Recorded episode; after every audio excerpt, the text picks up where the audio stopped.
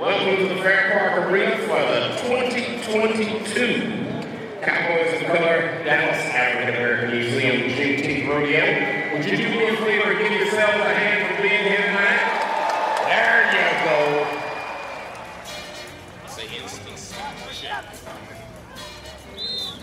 go. Welcome back to About the Journey. I'm your host, Oneika Raymond, and this week we're diving right into the sounds of Texas's Black Rodeo.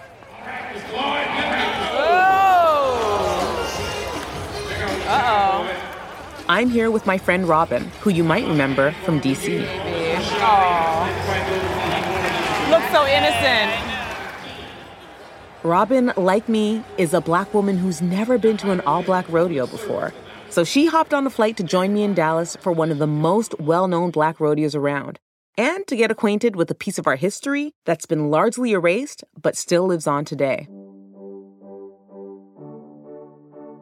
This is season two of About the Journey. This time around, we're exploring what it means to travel better. What we mean by better, though, is open. That's what we're traveling across North America to find out. Each week, we speak with the people who know their hometowns best to find out how to be a better visitor. Today, we're checking out an absolutely legendary rodeo, the Texas Black Invitational Rodeo. For over 30 years, this rodeo has brought together thousands of people on Juneteenth weekend to celebrate the often overlooked contribution of the black men and women who helped settle the American West. My family has been here in Dallas since the 1950s, has been here every single year. So this is generation to generation. It's a great thing to uh, enjoy Juneteenth and to celebrate it, knowing that the history of it and here in Dallas, Texas at the rodeo just makes it that much more exciting and wonderful. This is Dallas, Texas, and its founding black cowboys. We had a hoedown last night. We missed y'all last night, by the way, at our, at our hoedown, but it was a lot of fun. Oh my goodness, I didn't know there was a hoedown. I Yeah. could have come with my dancing shoes. Yes, with your cowboy hat and your, and your ah! cowboy boots. That deep voice you just heard is Dr. Marvin Dulaney, the deputy director of the Dallas African American Museum. The museum hosts the Texas Black Invitational Rodeo and surrounding events like last night's hoedown. We stopped by on the morning of the rodeo to ground ourselves in the history of the upcoming festivities. Dr. Dulaney, thank you so much for joining us today. Um, what we're, we're here to talk about today is the origin of the, the black cowboy. and I know that for myself, when I think of cowboys, as a black woman, I am not thinking that they look like me Right. at all. But come to find out that indeed there were and there are black cowboys, and there is a very rich history, and they are part of a very rich cultural fabric. So, can you tell me about the origin of the black cowboy, number one, and how they came to be here in Dallas? Well, um, first of all, let me just give you some of the background on cowboys. And of course, it wasn't until I became a historian that I learned that indeed the cowboys of the Old West were, were about 30 to 40 percent of them were African Americans because that's some hard work um, being a cowboy. It wasn't the fun that we see on television with the cat chaps and the 10 gallon hats and the two guns. So, not as glamorous as it's portrayed on film right. and TV. but the history of cowboys go even further back than the Old West. In the 1690s, uh, the colony of South Carolina was struggling to find a source of income and wealth and revenue because basically they, they indeed had to pay taxes back to Great Britain. So they were struggling to find what is going to make this colony profitable. On the way to what they would eventually find, which was, of course, growing rice, was um, herding cattle, herding goats and sheep. And of course, they were bringing in hundreds of Africans and then thousands of Africans into South Carolina. And the Africans, many of the Africans from the western coast of Africa, had experience of, of goat herding in particular.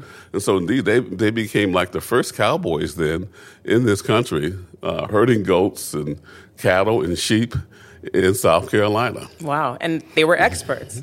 Yes. Right, but obviously not accorded the respect Right. that we would Right. naturally and again, that, that to story sort of gets lost Mm-hmm. in, in all of the transition to, you know, cattle herding in Texas and in the Southwest, which of course is the main story mm-hmm. uh, about this country, at least up until the 20th century. Let me ask you why you think black cowboys are left out of the narrative. Because uh, in, in, general, you know, the African American story and part of the uh, American history narrative is left out and lost. And so as a result, we get what we have today. Mm uh, you know, TV, television, is, and, and radio, because they did a lot of these stories about cowboys in early radio in the 30s and 40s. And so basically, those are powerful images and stories that, again, with some of the roles that John Wayne played and some of the roles that Hoot Gibson started was playing in the 30s and 40s, and that were sort of passed down. And you see this you see, I remember all those stories because indeed they're on. They were on television yeah. constantly, showing these white heroes. Yeah. yeah. and for better or worse, they're rewriting history essentially, yes. right? Because if you yourself right. were not there to yeah. see it personally, then you would right. not know. And of course, a lot of that is mythology too, because mm. cowboys are working. They don't have time to be in saloons drinking and uh, shooting and killing each other. Right. In, in most instances, in, in, in the so-called Old West, right. they are indeed herding the, the cattle on that on the Chisholm Trail and the other trails northward to, in order to make money. So tell me, what is the impact?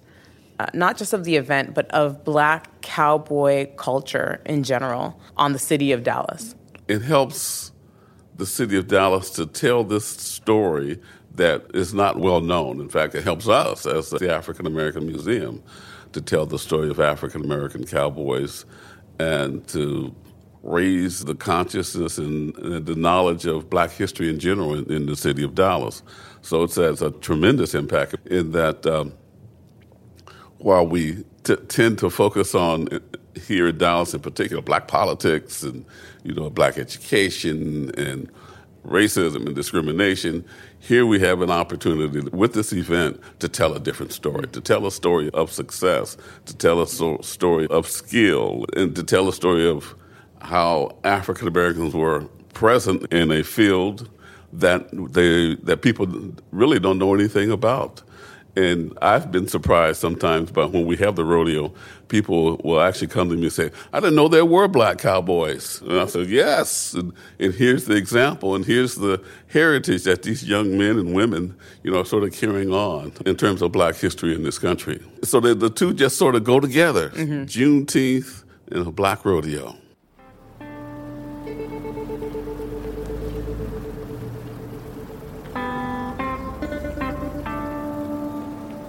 We leave Dr. Dulaney and drive just a few minutes to the arena, where setup for the rodeo is well underway. Hardworking cattle hands tend closely to the animals. Sorry, let's see if I can get in the shade a little bit. Outside, it's blazing hot under the Texas afternoon sun. Inside the arena, over 300 cowboys from across the country are already competing in their placement trials.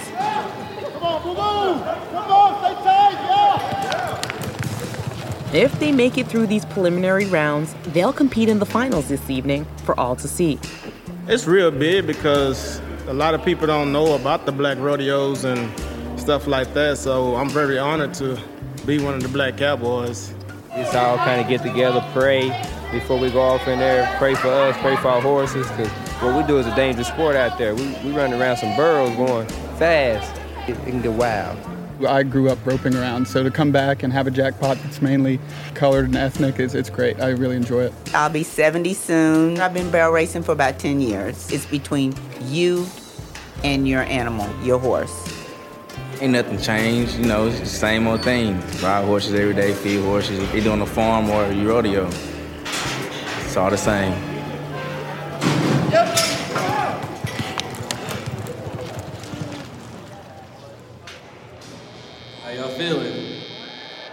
Good, good, good. As the sun sets over Fair Park, the gates open and the rodeo officially begins with an opening ceremony full of song and prayer. I'm gonna be singing a rendition of Lift Your Voice and Sing. I hope y'all enjoy.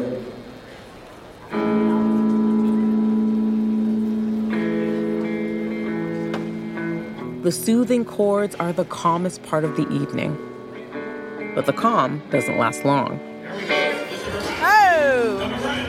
All right, all right, all right, all right.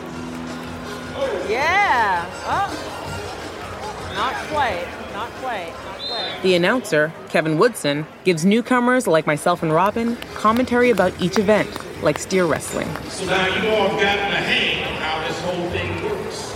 Now, by the way, the steer has all four legs have to be facing in that same direction. If the legs are curled up under, the clock will still run. That's called a dog fall. He'll have to adjust it and try to do it again. We don't Once the bull riding begins, there's a new energy in the stands. Seconds before the bullpen crashes open, you can hear the entire crowd hold its breath.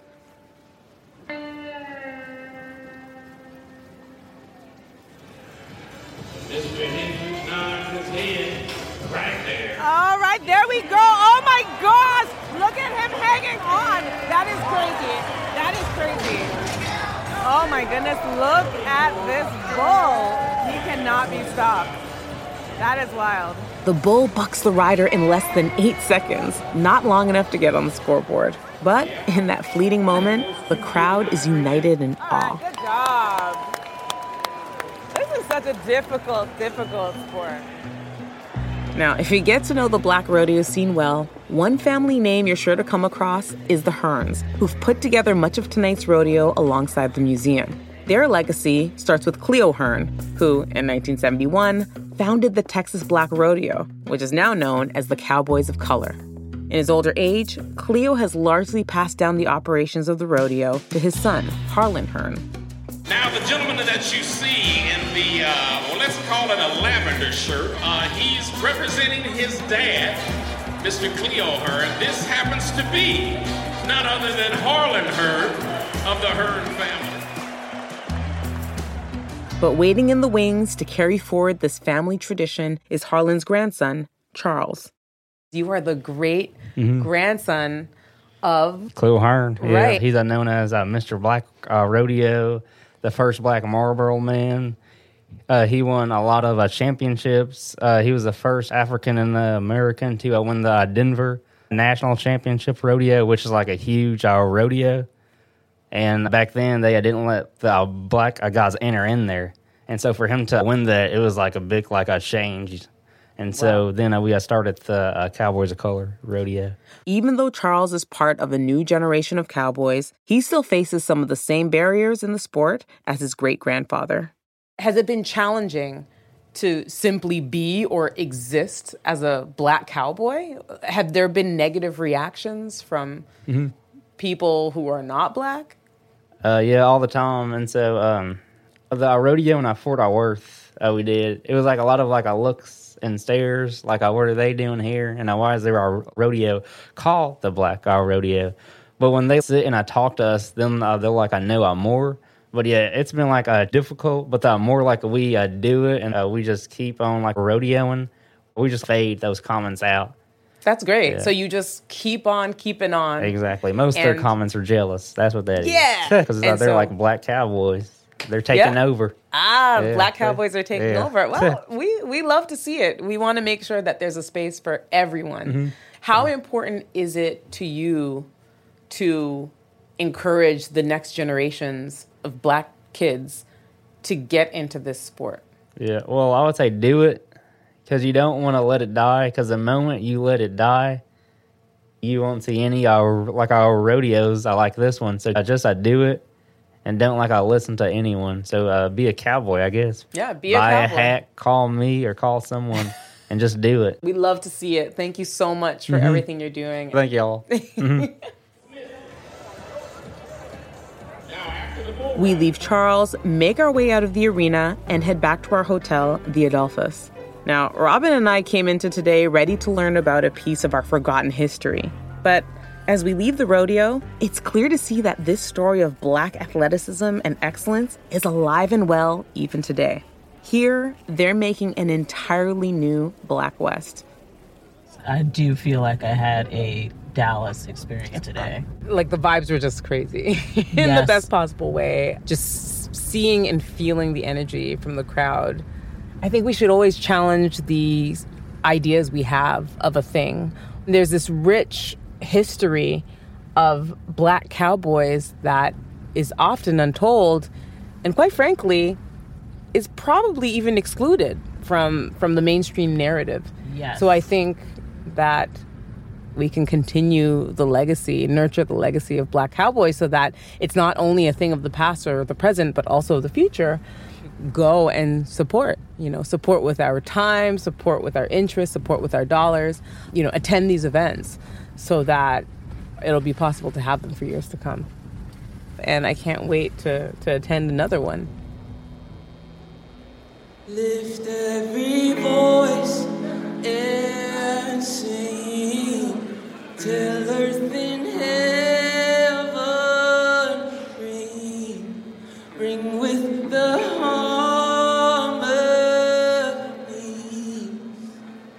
of liberty.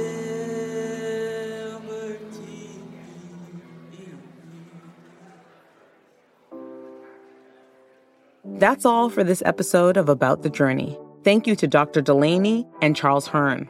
Next week, we're stepping through the ornate gates of the largest Chinatown in Canada. The characters scribed on the front ask us to remember the past and look forward to the future. We hear how revitalization is making Chinatown more than just a time capsule for the local Chinese community. About the Journey is produced by Marriott Bonvoy Traveler, At Will Media, and me, Oneika Raymond. Our Marriott producers are Robin Benefield and Jess Moss. Our At Will Media producers are Kate Walsh, Christy Westgard, Gail Straub, and Tina Turner. Editing by Greg Devens II and Andrew Holzberger.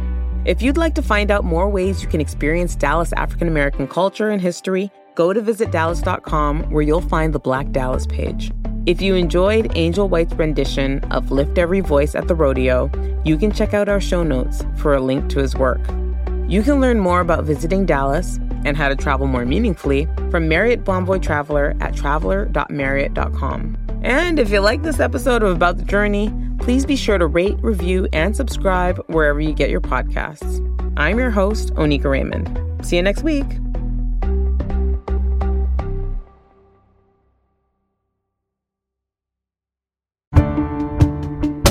Hi, I'm Lale Arikoglu, host of Women Who Travel. Women Who Travel is a transported podcast for anyone curious about the world. We talk to adventurers and athletes. I've raced the Godzone Adventure Race, which is on the South Island and goes through the mountains down in the Southern Alps on New Zealand. That was eight days spent out in the wilderness. And chefs. Iranian food is home, it's family, it's love. And we share dispatches from our listeners. Ireland is full of these, I I will call them ghosts of the past. From stampeding elephants to training sled dogs. We hear it all. The dogs will curl right up with you, and it can be kind of cozy waiting things out. New episodes of Women Who Travel publish every Thursday. Join us wherever you listen.